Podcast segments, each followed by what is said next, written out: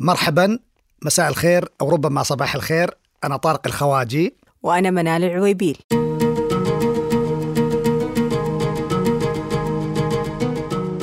الملحق الثقافي كان يلعب دور محور مهم جدا ومركزي في الصحافة العربية وربما لا أبالغ لما أقول حتى في الصحافة العالمية.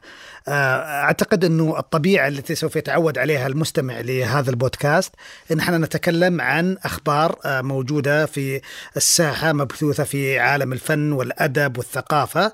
سنتناقش الخبر من جوانب عدة وبعضنا ربما يكون حتى يعني ارتبط بهذا الفعالية أو تلك أو بهذا الخبر أو أو ذاك من خلال اتصال مباشر أو اتصال غير مباشر.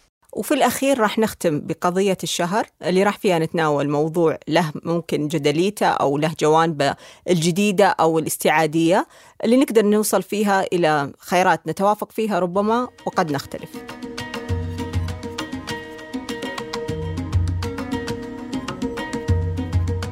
نبدأ حصاد شهر مايو بخبر يعني كثيف جدا. الخبر. بالخبر إذا نقدر نقول.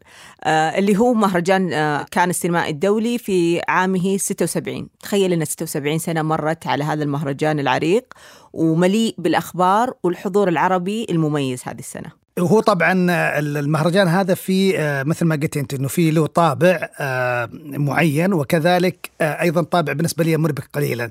يعني مثلا الافتتاحيه كانت بفيلم جان دوباري وكان يعني محتفى بنجم ليس فرنسيا اللي هو جوني ديب وهذا كان يعني غير اعتيادي. صحيح. وأيضا حفل الختام كان فيلم animation الفيلم اللي هو Elements أو عناصر. آه وأيضا الفيلم هذا يعني عليه نقودات كبيرة جدا وكان غريب إنه يكون في مهرجان كان. أنا صراحة اللي لفتني الكثير من الأخبار والتناول اللي يعني نقدر نقول الأخبار العربية أو حتى العالمية إنه استعادة لعدد كبير من أسماء النجوم اللي سواء حضروا لأعمال خاصة أو لحضور يعني تشريفي.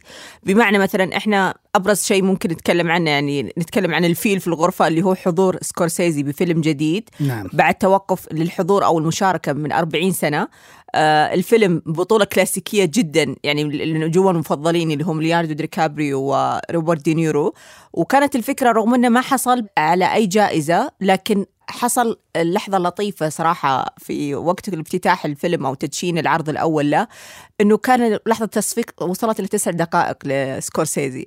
فأنا أشوف أنه هذه لحظة يعني احتفائية. أنا بالنسبة لي يعني أتكلم كمتابعة ومحبة لسكورسيزي.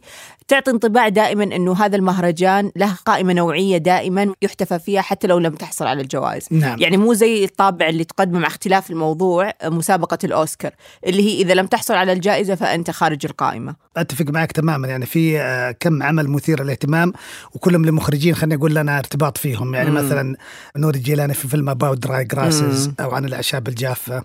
فهذا مثير للاهتمام ومثير للاهتمام أيضا إنه الفيلم اللي فاز بالسعفة الذهبية ما كان متوقع ابدا مم. وأعتقد إن هذا له علاقة ب خليني أقول الحسابات اللي بدأ المهرجان كان يحسبها بشكل كبير جدا في فكرة الاستمرار يعني بال بأن له طابع نخبوي غير اعتيادي وفي الوقت نفسه آه، قادر على أنه يعطي الجائزة لأفلام ذات طابع خليني أقول آه، انتشار واسع. صحيح يعني آه، برضو من الأشياء صراحة اللافتة بشكل جميل هو الحضور العربي. نعم. يعني للأمانة ف- عبر السنوات الماضية يعني سمعنا أكثر من حضور لأفلام نوعية أفلام أخذت لها ضجة جيدة مثل السنة اللي فاتت لما أخذ أو اللي قبلها فيلم ريش المصري.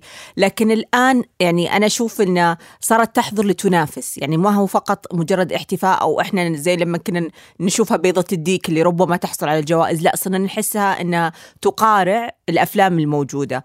يعني بالنسبة لي أنا كسعودية صراحة اللي أكثر كان شيء مسعد برضو اللي هي المساهمة الداعمة من البحر الأحمر. آه، في أنها دعمت أفلام وحققت يعني أصداء جميلة جدا والمفارقة الحقيقية فيها أنها كانت صراحة عالمية. يعني ما كانت متحيزة لأي آه، نوع من أنواع الأفلام عن آخر.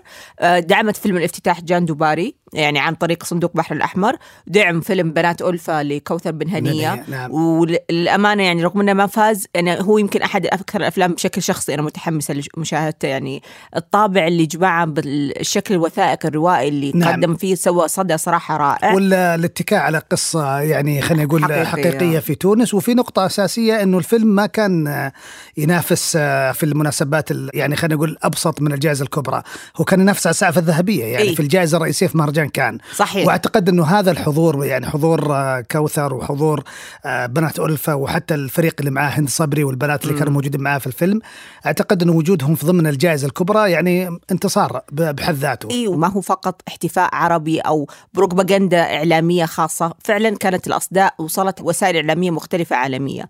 الأفلام الأخرى أيضا وداعا جوليا هو أول حضور سوداني وهو يعني شيء نفخر فيه صراحة وأخذ أصداء جيدة جدا وموعودين انه في أنباء يعني خلينا نقول من وراء الكواليس سمعتها إنه راح يكون له عرض في السعودية أيضا. ولد لأمجد الرشيد آه، هو أيضا أول فيلم أردني يشارك في مهرجان كان وكذب أبيض آه، لأسماء المدير.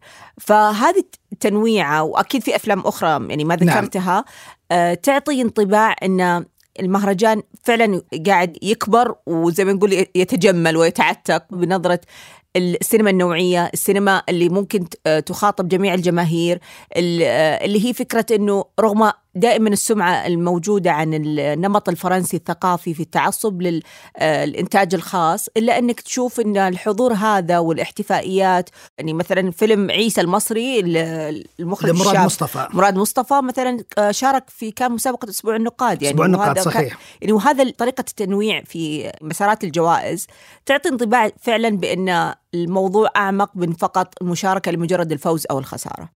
أنا بالنسبة لي ظهور وداع عن جوليا والانتباه له بشكل كبير جدا وتحقيقه جائزة هو أيضا انتصار للسينما السودانية اللي في مم. السنوات الأخيرة بدأت تظهر بشكل كبير جدا من خلال فيلم ستموت في العشرين لأمجد أبو العلاء وفيلم الحديث عن الأشجار لصهيب قسم الباري آه، لكن أيضا في يعني أعمال أنا أعتقد أنها يعني مميزة يعني مثلا في المسار اللي هو نظرة ما اللي موجود داخل كان كان في مثل ما قلت أنت أسماء المدير في فيلم كذب أبيض كان في آه، كلاب الصيد لكمال رزق المخرج المغربي لكن على سبيل المثال في أسبوع اللي يسمونه نصف شهر المخرجين كان موجود أفلام آه، مثل البحر الأحمر يبكي لفارس الرجوب الأردني كان في عندنا فيلم الترعه لجاد شاهين موجود فيلم مصري قصير.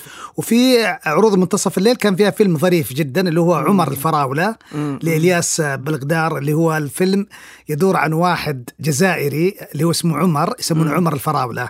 فعمر هذا معروف بأنه يزير نساء آه. ويعني يخدع كثير نساء في آه، الجزائر ويهرب إلى فرنسا وفي فرنسا بسبب نفس اللي يعني ما فعل في الجزائر يحكم عليه ب 20 سنة فيهرب ويعود للجزائر مرة أخرى وأظن وأظن يقبض عليه في الجزائر ف يعني قصة جميلة وفيها نفس الطابع ال- أعتقد إنه العرب بدوا يظهرون فيه بشكل آه، جميل مرة اللي هو طابع حضور ال- ال- المجتمع ال- العربي يعني بسياقاته المختلفة كلها الاقتصادية والثقافية والاجتماعية وال- والإنسانية داخل العمل السينمائي. أنا صراحة لفتني برضو مثلا فيلم عيسى اللي قلنا عن مراد مصطفى. عيسى أو I Promise You the World. هذا التسمية الثانية. اللي لفتني مثلا إنه مع إنه أخذ تفاعل إعلامي جيد التفرد في اختيار القصة، القصة تتناول فكرة مهاجر أفريقي قرر إنه يختار م- القاهرة. مصر والقاهرة تحديدا في إنه يختبئ ويحاول إنه يبني حياة جديدة ويحاول أيضا مساعدة أهله. فدائما إحنا تعودنا على إن المخرجين المصريين بشكل أو بآخر ينتصرون لقصصهم المحلية، آه، قصص يعني حتى لو كانت للأطراف أو المدن الرئيسية، آه، قصص حديثة أو شعبية أو الحدوتات اللي ممكن تكون لها طابع حتى آه، تاريخي إلى حد ما، لكن لأول مرة أنا أشوف الآخر في مصر.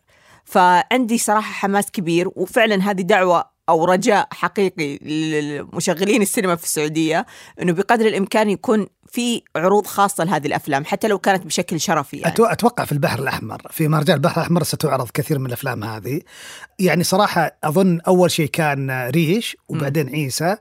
اللي صراحة أحس المخرجين المصريين يعني بدوا يذهبون للعمق بشكل كبير صحيح. جدا وينقبون في في أفكار مختلفة. وذاك لما شفت غلاف فيلم عيسى هذا الشاب ال- الأسمر اللي يسوق الدراجة النارية ووراه البنت هذه وهو يقول لها Promise You the World بعدين بديت أقرأ عن فكرة المهاجر الأفريقي. عجبتني الفكرة جدا. إيه؟ فكرة إنه هذا هذول الأشخاص حتى وإن كانوا أحيانا قد يكونوا مقيمين بصفه غير شرعية لأنهم يعني أحيانا يكون جزء من النسيج العام الاجتماعي يعني. أيوه أنا هذا أقصده في إن إحنا دائما ارتباط مصر في الذاكرة الجمعية آه، خصوصا يعني مثلا بسبب كثافة السكان وتنوع ال- المناطقي دائما نتوقع إن القصص كثيفة فالآخر دائما أنا ما أقول إنه مغيب لكن ما نعرف كيف يرى من الداخل. فهي فكرة صراحة لافتة لتقديم آه، هذه الزاوية الجديدة. الجانب الثاني إذا حكينا على صفة عالمية نقدر نقول أو عودة أمريكية أيضا آه، إلى مهرجان كان بعد عودة سكورسيزي اللي هي عودة فيلم إنديانا جونز. أي آه هاريسون فورد. هاريسون فورد. المفارقات اللي مذكورة عن هذا الفيلم أنه لأول مرة لا يخرجه ستيفن سبيلبرغ آه فاللي أخرجه جيمس آه مانجولد. والشيء الثاني حسب تصريح هاريسون إن هذه آخر مرة بيلعب فيها الدور. فالناس اللي يحبون هذه الشخصية بتكون هذه وداعية يعني نقدر نقول المؤلم المسعد إنك تشوف هذا الفيلم بنسخته الأخيرة. الشيء الأخير صراحة اللي نبغى نختم فيه هذا الخبر اللي هو الشخصية المكرمة اختير النجم آه، مايكل دوغلاس للتكريم بالسعفه الذهبية على مجمل مشواره الفني. آه، مايكل دوغلاس قدم الكثير صراحة للسينما الأمريكية والعالمية ليس فقط كممثل بل أيضا كمنتج. آه، حضوره الذي لا ينسى في فيلم Wall Street و Fatal Attraction وأفلام أخرى أكيد جميلة. فكانت لحظة يعني تتويجية بحضور عائلته وعدد كبير من نجوم أمريكيين اللي يعني كانوا متواجدين. حسيت أنها تكريم له طابع تقدر تقول أنه نافذة إلى العالم وليس فقط أنه لو كرم أكيد في على مستوى أمريكي. يمكن لعلي أقفل الخبر عن كان بأنه الفايز كان Anatomy of a Fall حق جاستن تريت الفرنسي. وإن كان يعني المنافسة كانت يعني محتدمة مثل ما ذكرت أنت فيلم نوري جيلان اللي هو About Dry Grasses وكان في فيلم لويس أندرسون الأمريكي اللي هو Asteroid City إيه؟ وأظن فيلم واعد جدا أنا شفت trailer ومتحمس له جدا. وربما يعني آه، زي ما قلت لك الفيلم الياباني اللي أبطاله كوريين لكوريدا. كوريدا السنة هذه مشارك. آه، بفيلم آه، Kaibutsu. فأعتقد إنها سنة جميلة جدا وصراحة أنا مرة سعيد إن نوري جيلان شارك وسكورسيزي وتمنيت إنه شخص آخر يعني غير آه، تريت يفوز بالجائزة. لكن في النهاية هذه هي المنافسة. هذه طبيعتها. وأعتقد إنه بغض النظر أنا دائما بالنسبة لي أخرج بكمية أفلام جيدة للمشاهده وحماس للسنة هذه. من كان أكثر من أي مهرجان سينمائي آخر. وأتذكر بشكل جيد كلمة واحد من الأصدقاء قبل أمس قال يبدو أن إحنا موعودين السنة هذه بأفلام جيدة. وفي مشاركات يعني مثلا من الأسماء المهمة اللي حضرت السنة هذه كان فيم فندرز Perfect Days مشارك السنة هذه بإنتاج مشترك بين ألمانيا واليابان. جميل. وبكذا نختم خبرنا آه، بخصوص مهرجان كان في دورة الستة وسبعين. نتمنى فعلا أنه حصيلة الأفلام كلها عربيا وعالميا تصل إلى السوق السعودي والسوق العربي بحيث أن نحصل فرصة صدق لمشاهدة كل الأفلام ونتناقش فيها ربما يمكن في حلقات قادمة. وإن شاء الله يكون الحضور العربي أكثر كثافة في الأعوام القادمة. يعني أنا أتمنى أنه يكون عندنا حضور آه، يشبه حضور يعني فيلم بنات ألفة. نحن نكون في الجائزة المهرجان الرئيسية. وأعتقد الإيقاع اللي موجود على حركة السينما السعودية لا يجعلنا يعني آه، غير متفائلين بالعكس متفائلين أن نحن ممكن نوصل إلى هذا المكان. كلنا انتظار.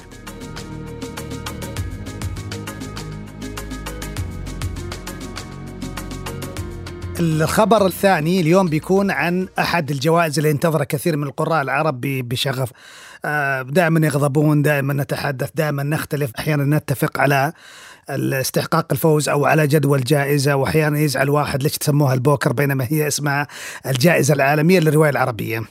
السنة هذه كان في ترشيحات آه، صدرت القائمة الطويلة ثم بعد ذلك صدرت القائمة القصيرة. كان فيها آه، منى للجزائري الصديق آه، حاج أحمد حجر السعادة للعراقي أزهر قرقيس وكونشيرتو غورينا إدواردو للليبية نجوى بنت شتوان وأيام الشمس المشرقة لميرال الطحاوي من مصر والأفق الأعلى للروائية السعودية فاطمة عبد الحميد وفي الأخير تغريبة القافر للكاتب والشاعر والروائي العماني زهران القاسمي. يعني نقدر نقول الخيل الأصيلة تسبق في الآخر بما أنه هو في آخر القائمة وفعلا توج العماني زهران القاسمي بجائزة 20 23 لتغريبة القافر. آه، اللي صار يعني مثل ما تفضلت هي فكرة أنه هذا السباق المحموم في عالم الرواية وعلى اختلاف الجوائز اللي تطرح عالميا. يعني إذا نتكلم على مستوى العربي الاهتمام ما بعد جائزة نوبل للآداب هو أكيد أول شيء يخطر في البال اللي هي جائزة البوكر. آه هذه السنة صراحة يعني كانت القائمة مميزة أنا بالنسبة لي كان في ميزة خاصة إنه تسنانا آه، عربيا إنه عبر عدد كبير من المنصات والناشرين توفير هذه الكتب بشكل مسبق. أحيانا كانت دائما الكتب ما تأخذ ضجة إلا بعد ما يفوز أحدها، لكن هذه السنة صراحة كان في نقاش متردد بين المواقع في السوشيال ميديا بين قراء مختلفين عن فكرة من الأجدر آه، الحظوظ اللي ممكن تصير. أنا عن نفسي مثلا من القائمه كلها القراءة الخاصة اللي كانت من طرفي للأفق الأعلى كان في استبشار يمكن ملت أكثر لتغريبة القافر. كان في تفرد في السرد العماني. يعني إحنا نتكلم الآن أنه في تسليط ضوء عربي عالمي بعد جوخة الحارثي وال يعني كيف, كيف بدت أدب العماني ياخذنا لعوالم مختلفة. نعم. آه فانت كيف انطباعك عن الرواية إذا كنت قرأتها؟ أنا هي المفضلة عندي يعني في القائمة الطويلة يعني آه، إيه؟ تصل إلى القائمة القصيرة. تغريبة القافر بالنسبة لي أول شيء فيها طابع عماني جدا. آه الشيء الثاني أظن النص مرتبط بشكل عضوي بزهران القاسمي بشكل كبير جدا. آه. لغة زهران الشعريه ظهرت في النص بشكل كبير. آه بعض الأصدقاء يقولوا لي إنه ما عجبهم مثلا تعامله مع الزمن في الرواية بينما أنا عجبني جدا يعني. آه أحد الأشياء اللي عجبتني كثيرا إنه يفتح خطوط قصص ويتركها. يعني مم. لا لا يعني يدع القارئ أن يتصور لأن مهما ادعينا إنه القصص تنتهي لكنها تنتهي أحيانا وراء ظهورنا. يعني أنت تكونين ساكنة في حارة معينة منال مثلا وفي كثير من الجيران حولك وبعضهم قريبين منكم جدا مم. ثم يغادرونكم يكملون حياتهم. أنت ما تعرفين ما الذي حدث لكن وهذه الحقيقة. وهذه الحقيقة فاحيانا القارئ يحتاج أن يعرف التفاصيل يصير عندنا شعور خالة قماشه اللي أبغى أعرف كل شيء صاير يعني. لكن الحقيقة إنه عمل تغريبة القافر للزهراء القاسمي كان مدهش مرة. العمل الوحيد اللي أظن إني أنا وجدت مشكلة كبيرة جدا في الوصول له وأظن حتى أنت وكثيرين اللي هو عمل صديق حاج أحمد الجزائري. طبعه طبعة خاصة بالجزائر. وقال إذا كانوا يرغبون في أن تنتشر هذه الرواية وعجبتهم فليطبعوها طبعات أخرى لهم يعني. أه. وأنا أحس إنه هذا يعني شوية مش حدة. يعني, إيه يعني فكرة الإتاحة هي انتصار للكتاب والكاتب. إي يعني هم ليس فقط الجزائريين مهتمين بنصك يعني وأظن حتى لو اسم جانبي قيامة شتات الصحراء فأنا مرة مهتم بالنص هذا يعني. فيعني أتمنى طبعا أن يكون في ناشر عربي يأخذ على عاتقه زمام نقل منى للجزائر صديق حاج أحمد العالم العربي لكن آه، أيضا عمل الافق الاعلى لفاطمه عبد الحميد مثير للاهتمام. م. يمكن آه، عتبي الوحيد عليه فقط إني لم أعرف أين تقع الحكاية. فعلا يعني المكان ما كان بالنسبة لي يعني يمكن فعلا القبض عليه. تردد صراحة آه، عن رواية فاطمة. قبل ما نغلق ما دار في عالم تغريبة القافر إحنا ما راح نحرق للي يبغون يقرون الكتب. إحنا فقط يعني بنعطي نبذة أو انطباعاتنا الخاصة عن الكتب. إحنا يعني في المجتمع الخليجي تحديدا نعرف بعضنا بشكل عمومي مثلا بالمدن الكبيرة تحديدا مثلا نعرف عن مسقط نعرف مثلا آه، كيف تبدو المنامة. جبال النزوة آه، المنامة مثلا الخليج حتى طقوس أحيانا الصيد آه، واللؤلؤ وما إلى ذلك حتى في عقود سابقة. عندنا انطباعات واضحة عنها لكن لما نقرأها روائيا ونراهن أيضا على السينما الخليجية نراها بشكل مختلف. يعني للأمانة أنا صادفت مثلا قراءات لتغريبة القافر عبر الصحافة العربية. في قراءة تونسية يعني عبر أحد الصحف التونسية وقراءة لبنانية. للأمانة كانت كلهم يحاولون قراءة المكان والشخصيات بالمقارنة بالطبيعة العربية المقابلة لها يعني في شمال أفريقيا أو في لبنان. يعني بمعنى مثلا أنه أن طبيعة عمان بالمقارنة بجبال لبنان كيف مثلا أنها هي أكثر قفرا. وأنا أتفهم لأنهم هم يبغون يسقطونها للقارئ حقهم بس أنا قاعدة أتخيلها لو أنا بشكل شخصي أبغى أشرح لأحد عوالم البطل وقرية المسفات اللي موجودة في جبال هذه وقصة التضاريس الصعبة والطباع.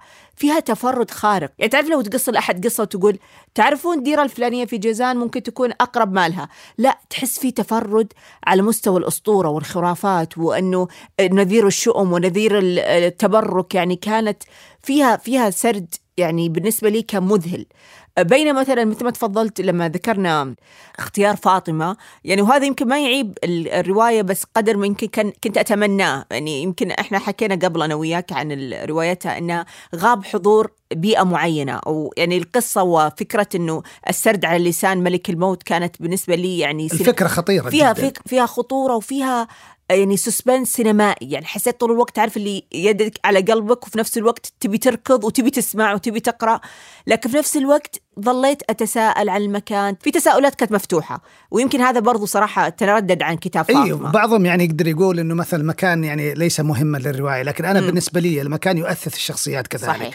يعني بالنسبة لي أفهم تماما ما الذي يدفع هذه الشخصية للتصرف بالطريقة الفلانية لأنه طبيعة هذا المكان أو هذه الجغرافيا الثقافية اللي موجودة داخل هذا الشخوص الموجودين داخل هذا المكان تفرض عليهم هذا الطباع أو هذا الأسلوب.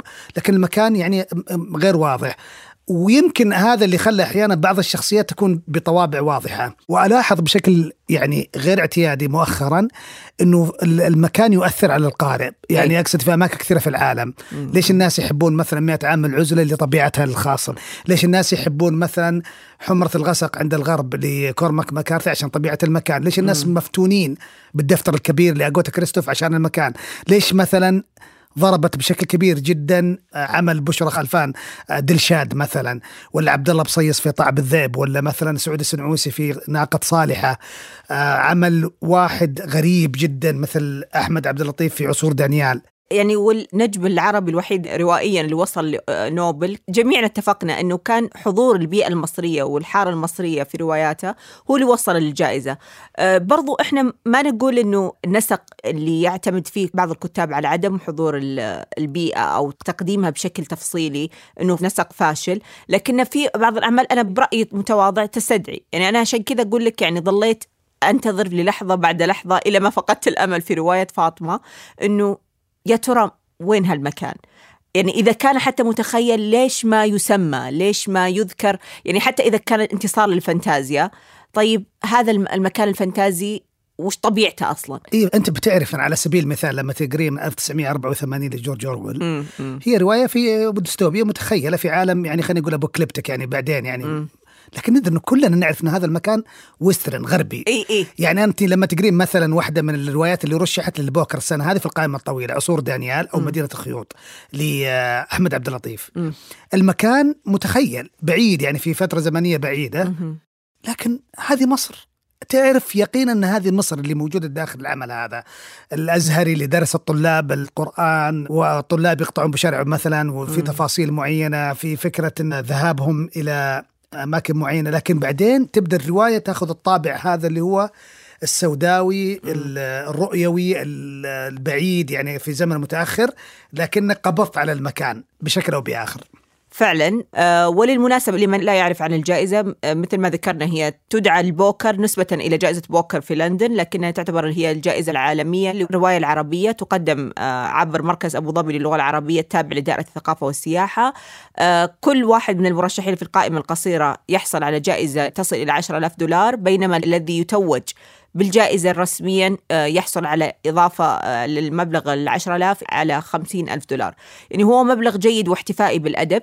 لكن فعلا بغض النظر عن من فاز ومن خسر آه، يعني هي دعوة حقيقية لاكتشاف هذه الروايات جميعا وفرصة لترجمة العمل الفائز للغة الإنجليزية ومنك ستأخذ طريقها إلى لغات عدة لكن أيضا أحد الأشياء الجميلة جدا أنه هذه الجائزة بغض النظر عن كل التفاصيل الإشكالية اللي موجودة يتحدث عنها الكثيرين م. هي تعطي خلينا نقول مؤشر على روايات أثارت الاهتمام لكن الميزة أن الناس ما يتوقفون عند الرواية ذي تحديدا أنا أعتقد الناس سوف تذهب إلى لقراءة أعمال زهران الأخرى م. ولن يتوقف فقط عن تغريبة القافر اللي أعتقد إنه عمل جميل ويستحق الجائزة بكل اقتدار. صحيح وهو انتصار فعلا للشعرية في الرواية أيضا.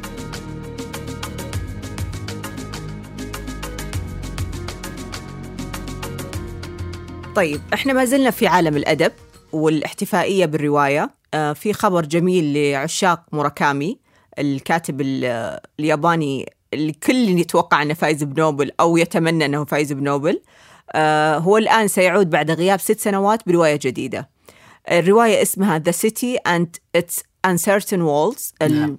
المدينة وأسوارها غير الموثوقة. أي بالضبط. الرواية لم تترجم إلى الآن ما زالت صادرة باللغة اليابانية لكن موعودين بنسخة إنجليزية ونتمنى أيضا في نفس الوقت أن يتم العمل على نسخة عربية. هو طبعا ميزة موراكامي أنه سريع جدا في, في الانتشار. على سبيل المثال هو آخر رواية له كانت في 2017 مقتل الكومانداتور وترجم على يد ميسر عفيفي إلى العربية ومن نشر دار الآداب.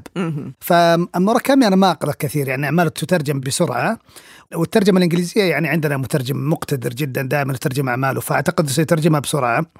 وأطمئن كثير جدا عن الترجمة الإنجليزية لأنه أظن في عمل يعني واحد من الأعمال النادرة لموراكامي التي لم تترجم للعربية. عنده عمل اسمه تازاكي تسوكورو الشاحب تازاكي تسوكورو وسنين هجرته. The Pale تسوكورو تازاكي and His Year of Pilgrim والعمل هذا ما ترجم للعربية إلى الآن. أظن جزء من الصعوبة كانت مرتبطة بأسماء الشخصيات اللي موجودة في الرواية لأن كل واحد من أسماء الشخصيات اللي موجودة في اسمه في هذا خلينا نقول الاتجاه نحو اللون. يعني في واحدة من الشخصيات اسمها ميدوري. فلما تجين عند الدوري مثلا الأخضر ولا تجين عند كورو. اللي هو الأسود. يعني ففي شخصيات هذه موجودة فيها الألوان الا إلا تذكر تزكي الشخصية الرئيسية. فلذلك أتوقع إنه كان في صعوبة العربيه فيما عرفت إنه هذا العمل اللي هو الماتشي توسونو آه فوتاشيكا ناكابي اللي هو الأسوار المريبة. يقال إنه عمل من أعمال موركامي القائم على الواقعية السحرية في الأجواء خلني أقول الأجواء الكريبة اليابانية هذه الأجواء الغريبة اللي يسمونها الإيري اللي هي مو مريحة الأماكن غير مريحة. بخصوص الرواية أيضا تدور القصة في عوالم يعني حاول كثير مننا نسيانها اللي في فترة حجر كورونا. آه، قدم بطل بعمر 74 وهو يعني خيار غريب آه، لهذه الواقعية السحرية في تقديم هذه الشخصية. ويقول يعني موراكامي إنه شخصيا هو بدأ العمل عليها من آه، فترة مارس 2020 يعني نتكلم عن قلب كورونا وأزمة الوباء والقيود الصحية اللي فرضت على العالم. فهو برأيه أنه هذا العالم هو يعني دخل فيه قلبا وقالبا في الكتابة وأظن استلزم ما يفوق الثلاث سنوات حتى ينتهي من كتابته الكتاب المذهل فيه أنه ما يزيد عن 600 صفحة في العوالم التي ذكرتها وفي نفس الوقت هي خيار ليس بعيد عن الذاكرة الحاضرة. يعني ما نتكلم عن عوالم غائبة أو عوالم إخووية أو عوالم آه، يابانية فقط. نتكلم عن هم آه، حاصر العالم كله. فأنا صراحة أشوف أن قراءة هذا الكتاب بتعطي يعني حماسة مضاعفة لأن الكل سيقرأ نفسه في هذه القصة بشكل أو بآخر. لكن نفس الوقت في سحر خاص بموراكامي. يعني أنا حتى لما ذكرت قبل شوي أن كثيرين ما يعرفونه جيدا يتوقعون أنه هو أحد الفائزين بنوبل لفرط شهرته. وفرط محبوبيته عند العرب. أنا أتكلم حتى على مستوى السعوديين. يعني تلاقي استشهادات كثيرة من عنا تلاقي كثيرين يقرؤون آه، كتبه مع إنها دائما هي كتب يعني خيارات ضخمة. يعني على مستوى الروايات تلاقي 600 صفحة 500 صفحة. كافكا على الشاطئ كان أحد أكثر الكتب مبيعا يعني محليا. فهي الفكرة إنه هذا الحس اللي يقدم فيه اليابان عنده قدرة إنه جعله عالمي وقابل للانتماء أن تقرأه وتشعر إنك تنتمي للقصة بشكل أو بآخر. فهذه صراحة فرادة يعني تحسب له بشكل كبير. صحيح. آه، أطلب منك الآن إنك تأمني على دعاء بقوله الآن. أتمنى أنه ما يترجم على أكثر من كتاب. آمين. وأتمنى أيضا أنه يترجم من الإنجليزية وليس من اليابانية. ليه؟ لأنه أظن إلى الآن يعني أنا عن نفسي شخصيا ما وجدت الترجمة المباشرة عن اليابانية الناجحة، كان في تجارب زمان أيام دكتور محمد عظيم وكذا بس الآن في صعوبة. يعني لما تقرين العمل بالإنجليزي وتشوفين الترجمة العربية اللي أخذت على اليابانية مباشرة في بعض الملاحظات الواضحة جدا أو ربما يمكن له علاقة بموضوع التحرير والتفاصيل هذه كلها، بس الترجمات اللي أخذت عن الإنجليزية زي ترجمة إيمان حرز الله مثلا لكافكا على الشاطئ كانت جميلة جدا. يعني بعد ما شرحت لي أقدر أقول آمين بقلب يعني قوي. آه يذكر أيضا عن موراكامي إنه ترجمت كتبه يعني بصفة عامة إلى ما يزيد عن 40 لغة. له ميزة إنه هو أحد الكتاب المليونيين إذا نقدر نقول بعدد النسخ. آه من أحد الأهمية المواضيع اللي يتناولها دائما يعني بشكل عام آه دائما يركز على مثل ما ذكرت الواقعية السحرية، الجوانب المتعلقة بالقضايا الوجودية إذا نقدر نقول، يصور الثقافة اليابانية بشكل يعني خلاب. مع ذلك عنده هذه القدرة يجعل القارئ ينتمي للعوالم الغريبة أو الشيدي هذه اللي فيها الظلال المختلفة اللي تخليك تقول أنا هذا البطل ربما في يوم من الأيام. آه، والعجيب مثل ما قلتي انت رغم الشهرة الهائلة جدا التي جابت الآفاق لمراكامي مراكامي يكتب من عام 79 يعني في كثيرين يعني ما يتوقعون الشيء هذا. ومراكامي كاتب جاد. يعني لما تقرين كتاب مهم جدا له ما تحدث عنه عندما تحدث عن الجري لترجمته بثنا إبراهيم مم. فهو عمل يعني يريك الجانب الآخر المدهش من موراكامي جانب الانضباط العالي عنده النوم في الوقت المحدد المشاركة في الماراثونات يمكن 33 ماراثون شارك فيها السباحة بشكل يومي. عسكري عسكري روائي. يعني اللي سبق تقاطع مع شخصية موراكامي في جوانب ممكن البعض اللي يشوفها إنها صارمة بعض الأحيان تشوفها إنها طريفة. يعني أنا قرأت أكثر من قصة عن كونه مثلا يرفض أحيانا أنواع من التكريم لأن الحفل بيكون في وقت نومة. إيه الساعة 8 ونص. يعني فبالنسبة له إنه والله يا بتقدمون التكريم, التكريم؟ يا بالنسبة لي أنا نومي يعني مواعيده ألزم علي. وهذه يعني فعلا يعني تشوفها بعين الصرامة تشوفها بعين إنه الحق المشروع يعني الكاتب مبدع. لا جميل. صراحة أنا مرة الجانب هذا يعجبني كثيرا. آه فرصة يعني آه لمن لا يعرف مراكامي أن يقرأه. عنده أعمال جميلة جدا. الغابة النرويجية عنده آه، آه، مقتل الكومانداتور عنده كافكا على الشاطئ مثل ما ذكرت منال من أهم أعماله. وحتى الأعمال الوثائقية Underground اللي كتبها عن هجوم غاز السارين على مترو الأنفاق في طوكيو في عام 94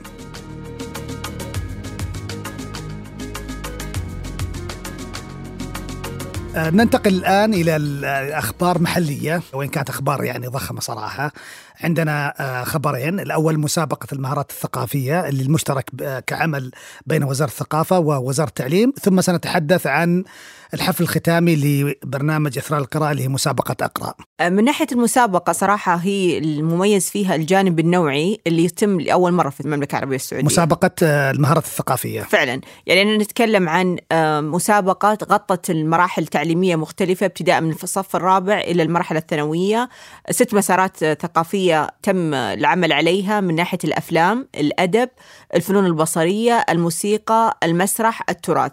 فهي فكرة أنه هذه النوعية من النشاطات كانت دائما تمر على المدارس بشكل أو بآخر بقوالب نقدر نقول اجتهادية لكن هذه المرة تبنت وزارة الثقافة مع وزارة التعليم برنامج متكامل جزء منه تدريبي جزء منه تثقيفي جزء منه تبني مواهب تنافسي. إلى وصولا يعني مثل ما ذكرت إلى التنافس على جوائز وصلت إلى أكثر من 5 ملايين ريال سعودي عدد المشاركين اللي شاركوا في المسابقة 247 ألف مشارك ومشاركة من مختلف المراحل التعليمية من مختلف مناطق المملكة. والجميل أن المشاركين يعني ما دخلوا المسابقة مباشرة وإنما مروا بسبع محطات بدأت من يناير حتى مايو هذا الماضي. وكان هناك تدريب يعني تدريب كثير جدا ليمتلكون المهارات الجيدة للمنافسة في المسابقة ثم يبقى بعد ذلك للموهبة وللاهتمام الشخصي للمشارك أو المشاركة. أنا كنت محظوظ جدا منال إني آه، أشارك في مسار الأدب في آه، قسم المانجا. قدمت ثلاث محاضرات آه، على مدى ثلاث أيام، اليوم الأول قدمت عن الجذور التاريخية للمانجا، بعدين تكلمت عن المانجا اللي هو الفنان المانجا وكيف يصنع الحكاية وكيف يرسمها أحيانا. قد يكون هو الكاتب واحيانا يكون هو الرسام واحيانا يجمع بين المهارتين. واليوم الثالث كان نقاش على كيف تنعكس هذه على القيم الثقافية والاجتماعيه للمجتمع. كان المشاركين معي ثلاثة شباب وثلاث آه، شابات وكانوا مدهشين يعني فعليا فعليا يعني كمية المعرفة والثقافة والحضور النوعي والفهم والجمال الحديث. يعني أنا صراحة استمتعت بتجربة جميلة جدا واستمتعت أيضا بأن أقابل آه، أشخاص يعني شباب وشابات آه، ميسرين يعني يتابعون معك أنت إذا كنت مدرب. وفي المقابل كان في أيضا ناس آخرين يقدمون في مسارات أخرى أعرفهم يعني والتقيت معهم في مجالات أخرى. فكان جميل صراحة الحضور هذا والتنظيم كان رائع جدا وكان في هذا التناغم الواضح جدا بين وزارة الثقافة ووزارة التعليم. آه، أنا صراحة بشكل شخصي يعني إذا يعني سأثني على هذا البرنامج بشوفه بمنطلق إني في يوم من الأيام كنت يعني شخص عندي رغبة وعندي شعور بإني موهوبة في أمر ما وأبغى أحد يتبناني. فكانت دائما مثل ما ذكرت لك إنه المسابقات اللي كانت تمر على مراحل المدرسية المختلفة كانت مسابقات اجتهادية. يعني تلاقي مثلا اجتهاد المدرسة نفسها أو اجتهاد جهات مثل لما كانت مثلا آه، القافلة آه، التابعة لأرامكو كانت مثلا تتبنى مواهب الرسم مثلا. فالفكرة المختلفة للمواضيع هذه إنها تحضر في قوالب بسيطة جدا. يعني تطلب من الموهوب يشارك ايا كانت مشاركته. فبالنسبة له ما تشوف إنه مثلا في أحد يمهد له أو ييسر له هذه المشاركة أو يشرح له أهمية المشاركة أو بل حتى الأهالي. يعني أنا أتفهم جدا إن في فترات مختلفة في المملكة وعلى أتوقع أنها تمر حول العالم يعني بشكل عام إنك أنت ما تعرف الخيارات المناسبة لطفلك. أنت ما تعرف أصلا هل هو موهوب أو لا. يعني مثلا تلاقي مثلا أنا ما أستبعد أن في أطفال أهلهم ما شجعوهم لأنهم أصلا يرون أن هذه مين موهبة حقيقية. صحيح. يعني يتوقعون مستوى عالي جدا. بينما الاهتمام الأولي والمعسكرات اللي تتم بعد المشاركة هي المحك الحقيقي لوجود هذه الموهبة من عدمها في أيامنا يعني لما كنا صغار في المدارس كان الاهتمام يجي أحيانا في أصعدة ضيقة يعني مثلا إما يكون مدرس أو معلمة يعني مثلا المدرسة لكن ما في أبعد من كذا. يعني أنا أتذكر أني مرة كنت أختبر مادة آه، نحو وكان آه، أستاذ اللغة العربية في الثانوية الأستاذ عواض العتيبي الله يذكره بالخير أينما كان. فأجبت على واحد من الأسئلة بطريقة استعراضية أجبت عليه بشعر استشهدت ببيت في طلب إعراب. إيه؟ فجاني هو قال لي يعني يعطيك العافية واضح انك شايف نفسك يعني يبغى لك تظبيط يعني لكن أنا مرة عجبني اللي سويته كذا. ومنحني المعلقات وقال لي إذا حفظت كذا وكذا سأعطيك جائزة معينة. واهتمي بشكل كبير جدا إني تخرجت من الثانوية. لكن كان على الإطار هذا. فما بالك بهذول الشباب والشابات اللي في هذا الاهتمام ضخم جدا على مستوى وزارتين في البلد. أنا أعتقد إن إحنا في فترة ذهبية جدا وهذا واحد من نماذج لهذا التطور الكبير على الصعيد الثقافي وعلى الصعيد التعليمي أيضا. فعلا هي بتشكل طفرة ثقافية صحيحة لسنوات قادمة. ربما الإنتاج أو المشاركات المختلفة ما يصل مثلا لفكرة الاحتراف. حتى في بعض الموهوبين ممكن يغيرون مجالاتهم. صحيح. وهذا شيء طبيعي فعلا. لكنك أنت تأسس إلى جانب يعني مختلف جدا لتلقي الثقافة و تحويلها إلى منتجات. يعني استثمار حقيقي في الثقافة من وقت مبكر يوفر الوقت طويل حتى على مستوى المواهب اللاحقة. يعني مثلا أنت الآن أحيانا في بعض الموهوبين يشوفون إنه يوصلون لمرحلة استكشاف هواياتهم بمرحلة متأخرة. مثلا ممكن تكون في الجامعة فتلاقيه ممكن يضيع أربع سنوات في شيء يتوقع أنه موهوب فيه. فيلاقي نفسه فجأة يبدأ يحول ويغير مجالاته بحثا عن هذه الموهبة المدفونة بشكل أو بآخر. لكن هذا النوع من أنواع البرامج تخليك تكتشف من وقت مبكر هل أنت عندك اهتمام الحقيقي اللي تبغى تستثمر فيه وقتك وجهدك وأيضا أن المتاح لك في هذا العالم. يعني هل هو هذا له سوق معين هل له آه، جهات معينة ممكن تتبناه هل هو أمر متفرد أو تحتاج تدرسه أكثر أو لا فقط تكتفي بموهبة معينة. وهذا الشيء برضو يرتبط بالعوالم آه، اللي بنتكلم فيها أيضا على مستوى مسابقة أقرأ. يعني نتكلم إنه لو سألنا بسؤال بشكل كبير ماذا يفيد العالم أن أبارك أو آه، يعني نقدر نقول أتوج قارئين؟ نعم هو طبعا يمكن كثير من المستمعين والمستمعات يعرفون إني أنا لي طرف فيه بحكم إني أنا كنت معهم في البدايات لما أسس البرنامج على يد فريق ابتداء من مباركة فؤاد الذرمان الدكتور خالد اليحيى بعدين كان في البراء العوهلي عبد الله العياف عبد الله الراشد ياسر الهندي عادل السبتي نور الزامل. فريق يعني امتد عبر سنوات حتى وصل آه، إلى هذا المستوى. يعني بدأت كمسابقة حصرية في المنطقة الشرقية ثم بعدين تطورت حتى أصبحت اليوم مسابقة على مستوى العالم العربي. آه من 2500 آه مشاركة إلى 50 ألف السنة هذه على مستوى العالم العربي. وعدد اللي شاركوا معنا من المشاركين والمشاركات من 12 دولة عربية. رائع وعدد خلينا نقول المحكمين وعدد يعني والمحاضرين والضيوف وكذا جونا من فوق ما يقارب 36 دولة حول العالم مم. وأعتقد إن هذا إنجاز كبير جدا فعلا. الفكرة مش تتويج قارئين الفكرة إنه هذا القارئ يملك ملامح عدة منها الملكة النقدية القدرة على الحوار المنطق لأنهم يدخلون في مناظرات آه، يتعلمون الحجاج والاستدلال عشان يصبح أسلوبهم صحيح ما يقعون في المغالطات المنطقية وكذلك التنوع وكذلك مناهج عدة مختلفة يعني هم يشوفون أفلام يشوفون حفلات موسيقية فهذا كله يساعدهم على تكوين خلينا نقول أطر عامة. القراءة هو الفعل أو الفعل اللي يقوم فيه ومن خلاله يدلل لنا على تميز. السنة هذه فازوا ثلاثة. والحين بحكي لك يعني من خلال تحديثي عن كيف المختلف بشأن كل واحد. الفائز بقارئ العام بلجنة التحكيم زين العابدين المرشدي من العراق. زين شاعر. ممكن تفتح اليوتيوب تلقي له امسيات شعرية. زين في السنة الرابعة يدرس هندسة طاقة. الفائز الثاني سفيان البراق. سفيان البراق هو الفائز بجائزة قارئ العام تجربة الملتقى يعني من خلال تحكيم طويل جدا وحتى يضاف إليه تحكيم لجنة التحكيم في التقييمات يصبح الثاني هو أو الأول بتجربة الملتقى فيفوز. آه سفيان يحضر الدكتوراه الآن في الأدب آه وهو يعني عنده رواية. يعني قصدي إنه شوفي لاي درجة إنه إيه هذول إيه لا إيه. يكتفون فقط بدور القراءة. الفائزة ال- ال- الأخيرة الأصغر والفتاه الجميلة الرائعة بلقيس الصولان، بلقيس في الثانوية. وعندها نص عن ال- القهوة وفازت فيه بالجائزه مع أنها تكره القهوة وتحب الشاي يعني فهذا هذا من الغرابة لكن أيضا بلقيس قارئة جميلة وحسها النقدي عالي جدا وذكية ولماحة وعندها موهبة عظيمة جدا. آه، إحنا نمزح معاها دائما على أنها موهبة تلصص لكن هي موهبة عظيمة جدا أنها مصورة بديعة. مم. عندها قدرة يعني جميلة في أخذ الصور بالكادرات والتفاصيل والزوايا.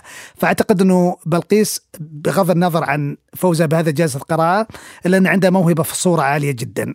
هذولا الشباب نماذج لكثيرين. يعني مثلا واحدة من النصوص القريبة جدا من قلبي نص الكتاكيت لدعاء حسنين دعاء طالبة طب مصرية في الدوحة تدرس طب نفسي وعندها نص موجود على اليوتيوب ومنقول على قناة شاهد لل MBC أعتقد إنه ستفر دمعة من عينك عندما تسمعين هذا النص الجميل جدا عن ذاكرة الطفل. آه. كيف الطفل يفهم أو لا يفهم الترك وهو صغير لما نتركه عند باب البيت مع الخادمة مثلا ونذهب للعمل أو عندما نتركه على باب الحضانة فيمشي فيها خطواته الأولى ويفرح لكن عندما ينظر لن يجد الا أطفال آخرين يتأثرون بخطواتهم ولن يجد أمه أو أبوه يبتسمون له عشان قيامه على الخطوة الأولى. فنص جميل جدا. وهذا يخليك تعرفين إن هؤلاء ليسوا قراء فقط وإنما قد يكونون هم كتاب المستقبل. آه صراحة هي تثير الشجن تثير في نفس الوقت الفخر والفرح. فكرة أن واحدة من الإشكالات أنه مثلا ليس الكل يستطيع المتابعة لكن هذه السنة في تفرد في أن نقل الحفل الختامي على شاهد. وكانت فرصة رائعة أن الجميع أنه حتى يكتشفون الجائزة ويكتشفون جوانب جديدة منها بشكل مباشر يعني ليس فقط عبر النقل الإعلامي على ال social media وما إلى ذلك أنا أنا شهادتي مجروحة جدا في اقرا بسبب الارتباط الشخصي وأيضا بسبب إنه يعني ينتج من المؤسسه اللي يعمل فيها إثراء مم.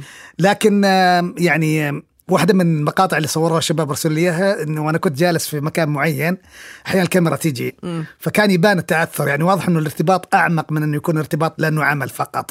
لانك هؤلاء الشباب والشابات رأيتهم وتعرف إنه فعليا فعليا هم مميزين.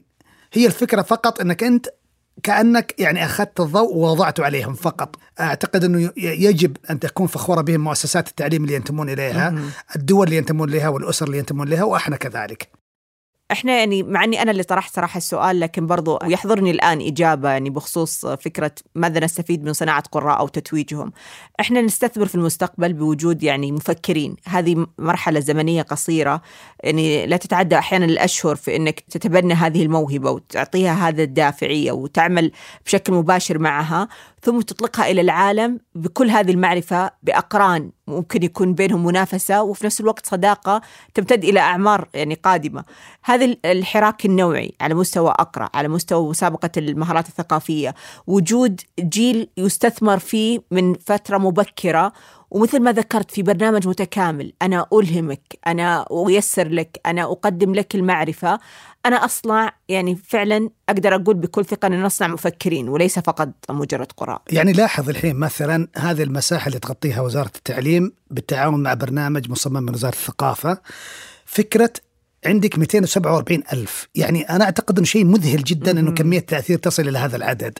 ولذلك أنا بالنسبة لي شخصيا وهذا رأي شخصي جدا. أعتقد أنه هذا النوع من الملتقيات والمسابقات الثقافية تؤثر بشكل كبير جدا أكثر من لو كانت مادة مخصصة في الدراسة. صح. البنات والشباب في المدارس يحبون دائما الأنشطة اللامنهجية الأنشطة اللا صفية اللي فيها هذا الاحتكاك وال- وال- والتداخل والتعرف على أشخاص آخرين من أماكن عدة ومختلفة. ولأني أعتقد بشكل كبير جدا أنه الفن لا يدرس تدريسا وإنما يمنح يعني أقصد إنه هو لفتات معينة ثم بعد ذلك تترك للفنان وللمبتكر وللكاتب وللمبدع أن يختار طريقه من خلال بحثه عن مناطق التأثير بنفسه هو وليس فرضه عليها في منهج دراسي معين. صحيح على فكرة عندي سؤال يعني نعم. بدل ما أتفلسف عليك في نهاية خبرنا هذا آه لو رجع فيك الزمن وكان بيدنا الآن نشارك في واحدة من المسابقات هذه بمساراتها المختلفة سواء مسابقة المهارات الثقافية أو أقرأ وش يميل قلبك أنك تشارك بدون تحيز الإثراء؟ آه سأختار مسابقة أقرأ التابعة لوزارة الثقافة ووزارة التعليم.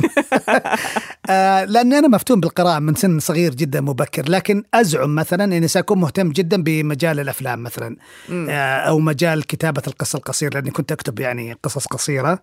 ولكن يعني جتني نصيحة من واحد لكي أرحم العالم من إبداعي. فبكل مصداقية سأشارك فيما أستطيع المشاركة فيه. يعني لو أتيحت لي الفرصة المشاركة في ملتقى ومسابقة المهارات الثقافية سأفعل. إذا أتيحت لي الفرصة في مشاركة في مسابقة أقرأ سأفعل. فأقصد أن هذه فرص عظيمة آه مو بس هذه. يعني حتى لو أتيحت لي فرصة مثلا في سن مبكر في, في بداية العشرينات أني أستطيع أني أصنع فيلم وأشارك في مهرجان أفلام السعودية ولا في مهرجان البحر الأحمر سأفعل.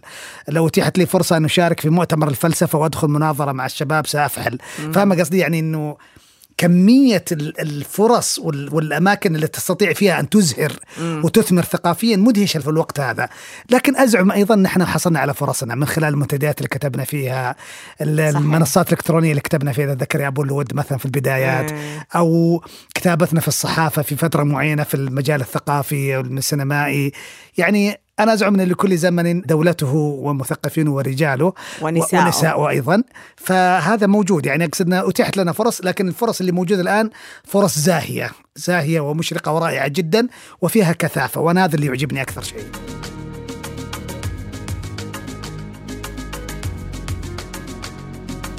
أه وصلنا الآن لفقرتنا الأخيرة في نهاية كل حلقة اللي هي نتناول فيها قضية. يعني نتمنى أن نختلف قليلا ونتفق أكثر. ولكن لا نستطيع الوعد بهذا الموضوع. نعم قضيتنا هذا الشهر بتكون عن تسليع الفنون. هذا أظن نقاش قديم جدا يعني النقاش دائما هل الفن يسلع ما يسلع هل يمكن قبول هذه الأرقام المهولة جدا في أعمال فنية؟ أو ما يسمى اليوم بالميلكينج أو الاستحلاب لكثير من الأعمال من أجل الحصول على أكبر قدر مستطاع من المال من خلالها وعبرها. أعتقد هذه قضية آه، لا تتوقف لكن بأشكالها اليوم محطة آه، نقاشنا اليوم. أنا بقول صراحة لكم يعني كمستمعين يعني من وين وصلنا لهذه القضية أو كيف توصلنا لقرار أن نناقشها الفترات الماضية يعني على مدى حتى شهور الحلقات الماضية كنا في كل مرة نحاول نجمع الأخبار أو ننتقي بعض المعلومات تصادفنا خبر أو آخر بالذات آه، عن استوديو جيبلي وتعاوناته القادمة والمفارقة الأكبر أنه كانت دائما النتائج اللي نوصل لها ما كانت مرتبطة بأفلام ما كانت مرتبطة بمعارض ما كانت مرتبطة بأي نوع من أنواع حتى الاحتفائية بالحديقة اللي تم تأسيسها عبر الاستوديو. أو الفيلم القادم لميازاكي. أو الفيلم القادم لميازاكي. كانت دائما لما نفتح الخبر أو نحاول نناقشه نلقاه مثلا تعاونات على مستوى إنتاج ملابس حقائب آه، شالات أي نوع من أنواع المواد الاستهلاكية اللي يعني تستخدم لللبس تحديدا.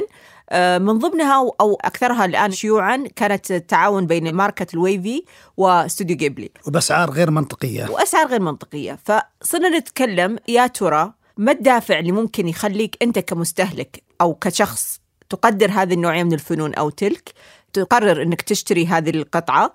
وأصلا أنت لو كنت أنت الفنان ليش توافق على هذه الصفقة فلها زاويتين مختلفة فإحنا اتفقنا واختلفنا خلف الكواليس واليوم بنناقشها بشكل أكثر تشعبا أيضا. أنت قلت نقطة مهمة الأسعار. هل المنتج إذا كان الهدف منه إني أروج لهذا الفن أو أنا أحيي وجوده، يعني مثلا لو تكلمنا عن أعمال ميازاكي اللي موجودة من الثمانينات الميلادية. والآن راح تصدر بشكل مختلف على شنط، ملابس، شالات وما إلى ذلك. هذا الجزء منه تحية لهذه الفنون وتحية لهذه الأعمال لكني ببيع القطعة بعشرين ألف هل الموازنة هذه مختلة سلفا يعني ما ينفع نناقشها أصلا؟ أولا خلينا أقول نقطة أساسية من فترة طويلة ومفهوم الإنتاج المتعدد للإبداع الثقافي ال IP تحديدا أنه اعتدنا عبر السنوات بس ما توقفنا وتأملنا. يعني مثلا لما تصدر لعبة God of War مثلا على ال PlayStation هي في النهاية video game لكن في جزء منها له علاقة بعمل بصري واستعراض فني هائل جدا. يطلع منها منتجات كثيرة ملصقات posters يطلع منها figures نفس الشيء يحدث في الأفلام. لما يصدر فيلم Star Wars تباع الخوذات حقت الجنود التحالف تباع مثلا تماثيل Darth Vader وال Jedis. لما ينزل فيلم Princess Mononoke تطلع قمصان عليها صورة مثلا الأميرة مونونوكي نفسها تماثيل الذئاب كل التفاصيل هذه.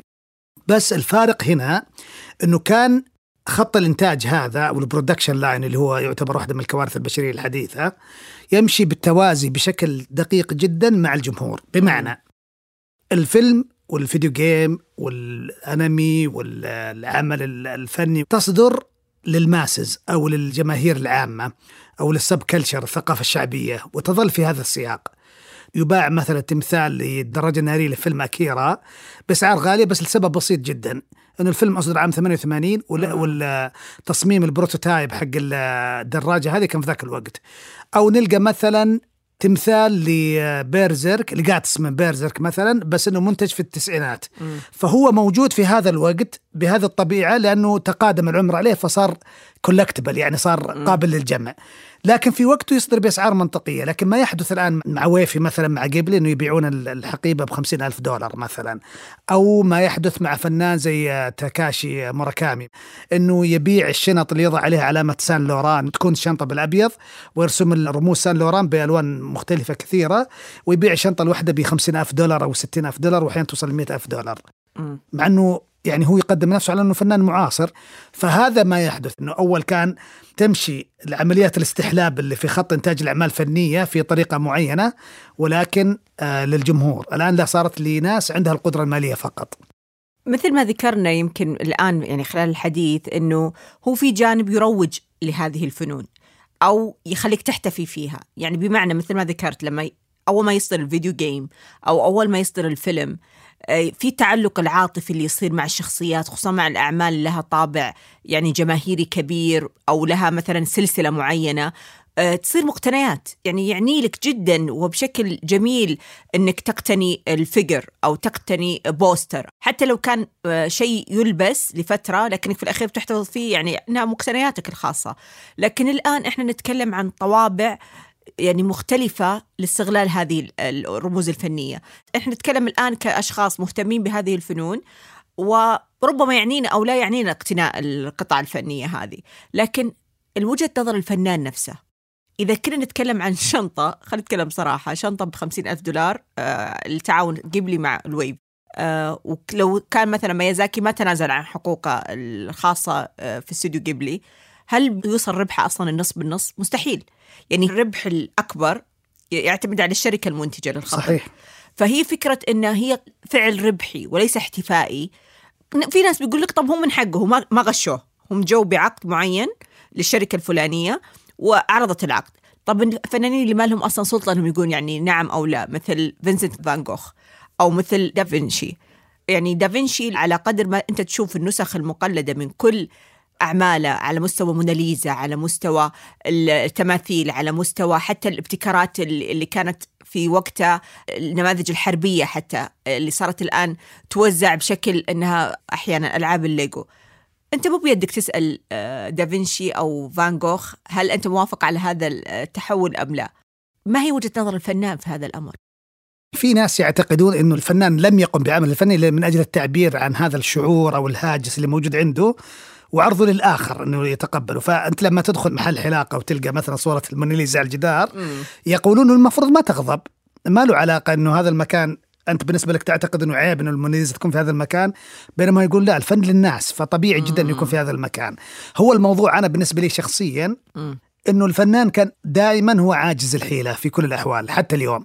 يعني واحد مثل ميازاكي مثلا لكن بطريقة قوانين السوق اللي موجودة وقوانين الملكية الفكرية اللي موجودة في اليابان وفي العالم الغربي اللي صار بينهم التقاطعات تفرض نمط معين. يعني أنت ما تستطيع تمتلك العمل للأبد. وإن استطعت تمتلك العمل تمتلكه في صورة محددة. على سبيل المثال سلسلة هاري بوتر راولينج.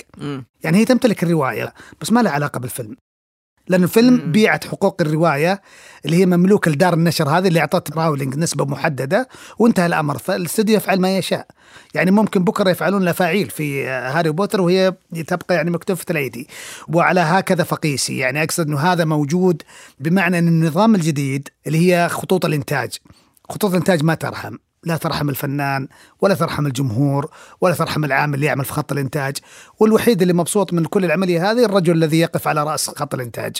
فأقصد إنه في مشكلة حقيقية في المقابل في السؤال الثاني. يجي واحد يقول لك إنه ثقافتنا العربية مثلا كان الشعراء يذهبون إلى الخليفة ويلقون عليه قصيدة ويحصلون أعطيه صورة من الدنانير إيه. فيأخذ الدنانير هذه ويخرج فيها. أنا صراحة كنت أبغى أعطيه وزنها ذهب آه وزنها ذهبا عاد هذه القصة. وبعدين تجيبينها أنت مكتوبة على آه، شو اسمه حجارة من حجر الرياض هذا اللي يغطون فيه البنايات من الأمام في الواجهة. إيه. وبعدين يجي واحد يكلم مثلا فنان الآن موجود ويأخذ قصيدة مثلا لأبي العلاء المعري.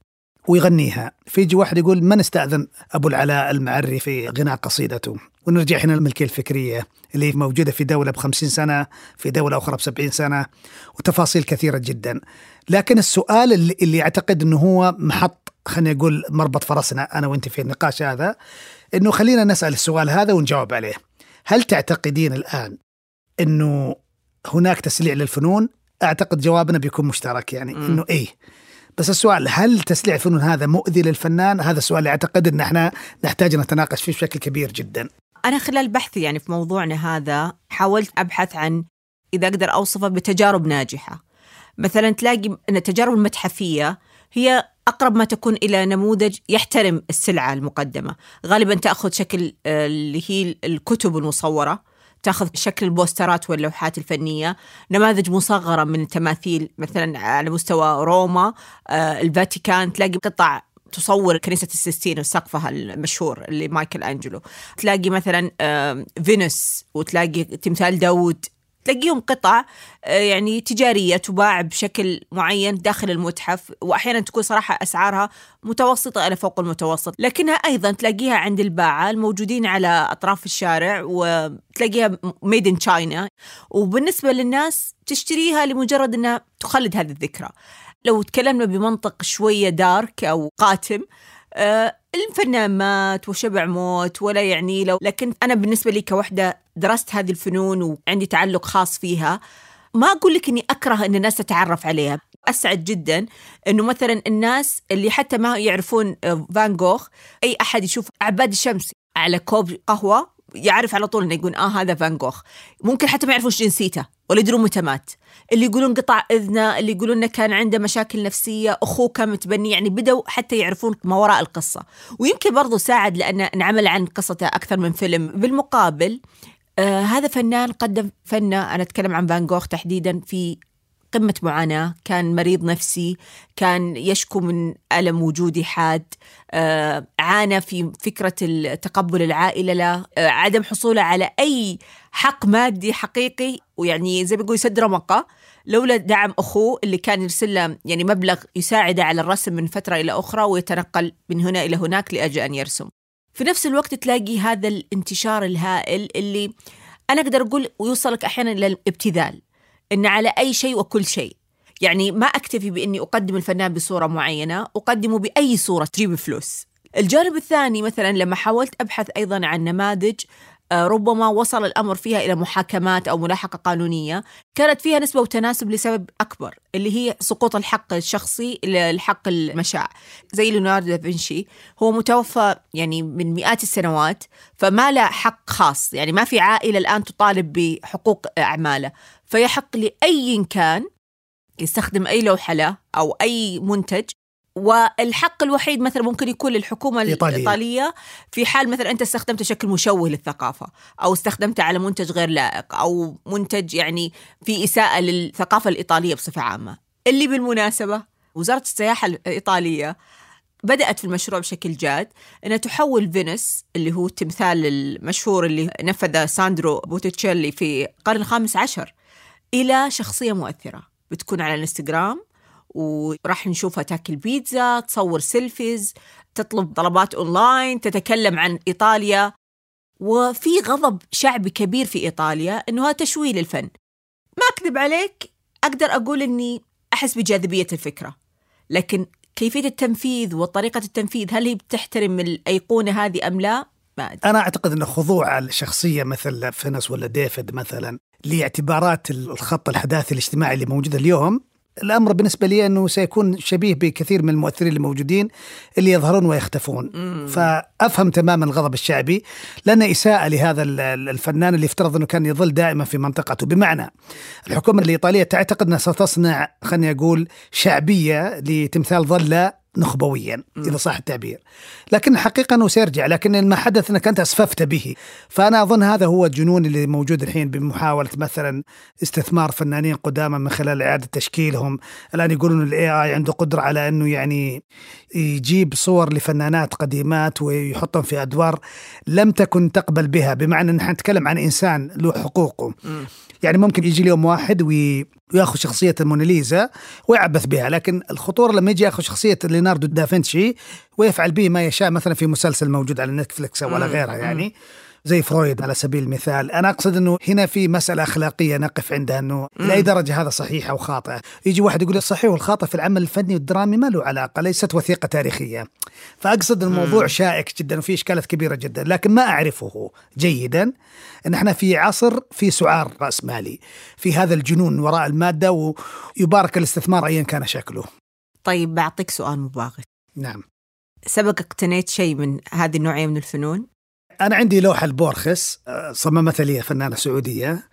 آه، اللوحة صورة لبورخس صورها مصور لكن آه، مكتوب إن الكوبرايت مفتوحة يعني ما فيها شيء. وأخذتها أنا ولم أستفيد منها ماليا يعني علقتها في مكتبتي بس. ويظل فعلا المنتج الفني المنتج والمنتج هم لهم كل الاحترام لكن نتمنى إنه يظل لهم هيبتهم وحضورهم المتألق بعيدا عن فكرة خط الانتاج الواسع. أعتقد إن إحنا وصلنا إلى ختام الحلقة. آه، كان آه، معكم طارق الخواجي. وأنا منال العويبيل. وكنا معكم في الملحق الثقافي. نتمنى لكم يوما سعيدا أو ربما ليلة سعيدة. شكرا لكم.